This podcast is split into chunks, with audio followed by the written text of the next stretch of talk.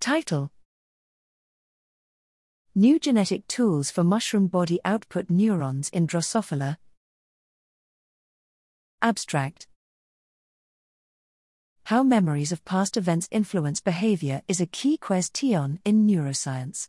The major associative learning center in Drosophila, the mushroom body, MB, communicates to the rest of the brain through mushroom body output neurons, MBONs.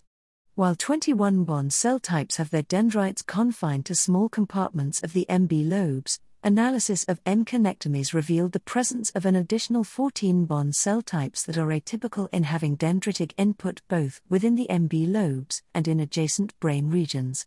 Genetic reagents for manipulating atypical MBONs and experimental data on their functions has been lacking.